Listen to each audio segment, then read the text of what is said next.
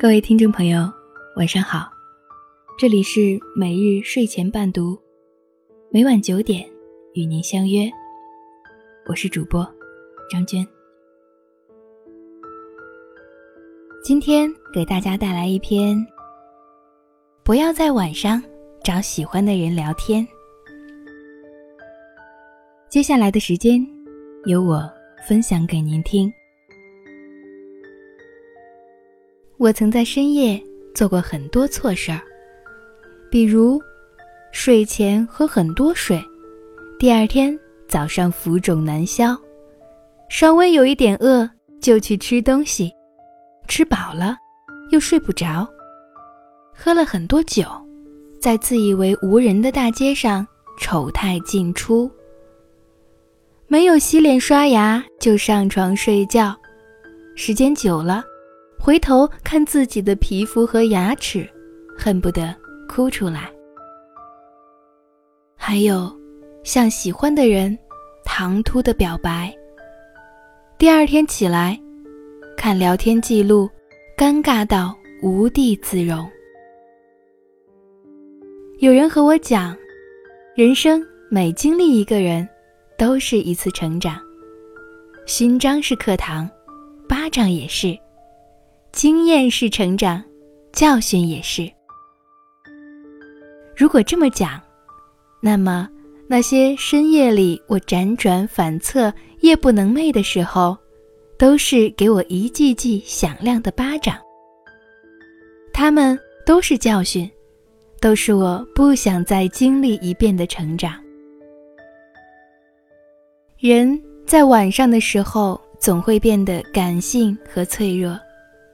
那些不切实际的想法，总会在心底里疯狂且放肆的滋生。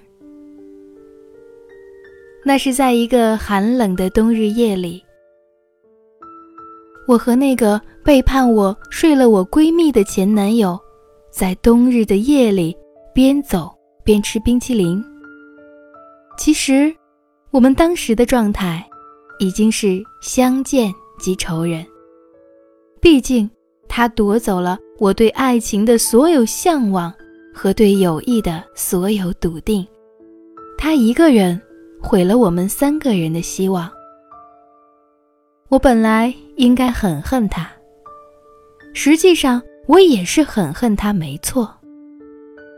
可是那天晚上，不知道怎么的，我就好脆弱，看着曾经我们拍下的照片。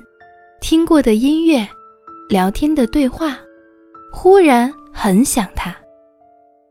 然后手很欠很欠的拨通了那个熟悉的电话。他也没有一点含蓄，直接接通，像是什么事儿都没发生过似的和我对话。我说：“想出来走走吗？”这是我们时隔两年后的第一次对话。还是我打给他的。说实话，那天晚上我只是喝了点酒，有点微醺。听着手机里那些伤感的歌，一时间有些失了自我。我们一边并排走着，一边煽情的外放着手机里张学友的歌，还一起你一句我一句大声的唱着。走着走着，我不知道想起了些什么，眼泪就下来了。他很配合的用手轻轻的拥住我。彼时，他已经是曾经我闺蜜的老公。他有家。我在这段关系中充当了当时他的角色。那天晚上，我像是赌气似的。和他拍了好几张合影，发在了自己的朋友圈。后来，还把这些照片发给了曾经的闺蜜，也就是他现在的老婆。我还特有心机的录下我们的对话，故意很大声的问他究竟后不后悔和我分开，是不是他身上完全没有我的气质。我当时宿醉的状态，根本不记得发生了些什么。但是，好在我还是回家了。万幸，闺蜜把我拉黑了。第二天早上，起床看见朋友圈那一张张像是耻辱柱一样屹立的合影，还有那些凌乱的对话，我心惊胆战的后怕。这，都是我在深夜里做过的傻事儿。彼时，我特别相信“日有所思，夜有所梦”这样的傻话。也说过，晚上梦到的人，白天一定要去见他这样的情话。看过《大话西游》里至尊宝和小伙计的对话。昨晚你念晶晶的名字九十八次。哦，晶晶是我娘子。还有个叫紫霞的，你念了七百八十四次。这个紫霞一定欠了你很多钱。我曾痴迷这种故事化的情节，但后来才懂得，永远不要在深夜里给任何人。发任何消息，更不要在深夜里发朋友圈，因为这些话都太感性了，经不起现实一星半点的推敲。他们只是你一时兴起的汹涌情绪，和涨潮退潮的海水一样，总会慢慢的淡下去。我们总以为半夜想念的人，就是内心。真正的惦记，总想着深夜流过的泪就是忘不了的斑迹。可其实，第二天天一亮，用水洗把脸，我们会忽然发现，那个以为这辈子都过不去的坎儿，不知不觉已经过去了。记忆里的那张脸已经模糊的可怕。甚至连输入法都已经不记得那个名字了。你会感叹，时间过得可真快，真的。昨夜把双眼皮哭成了单眼皮，今早起来就不知道泪点在哪儿了。为什么会这样？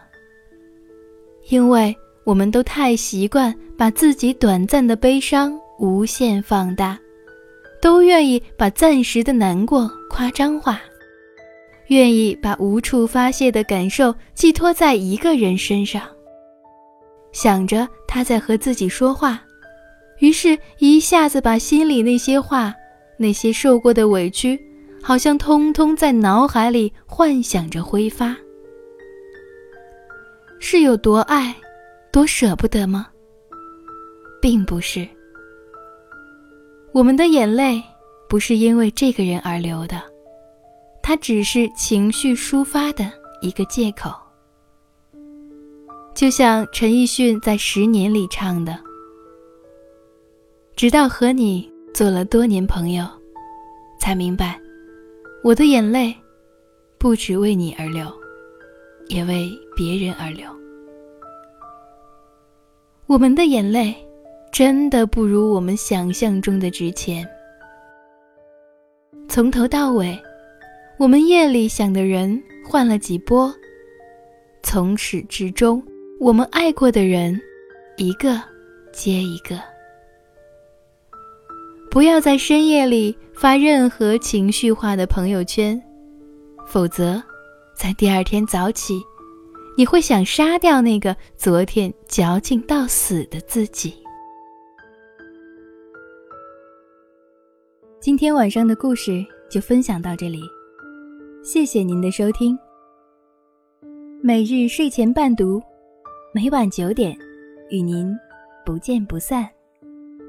晚安。你如何听转的祝福吟唱孤独当你为我迷惑找不到出路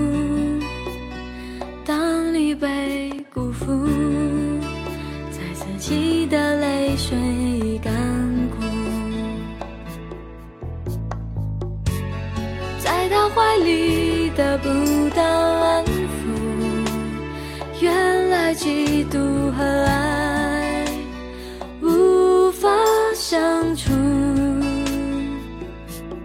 就算我悔不当初，也不能将自己救赎。风吹过山谷，我会想起欠你的幸福。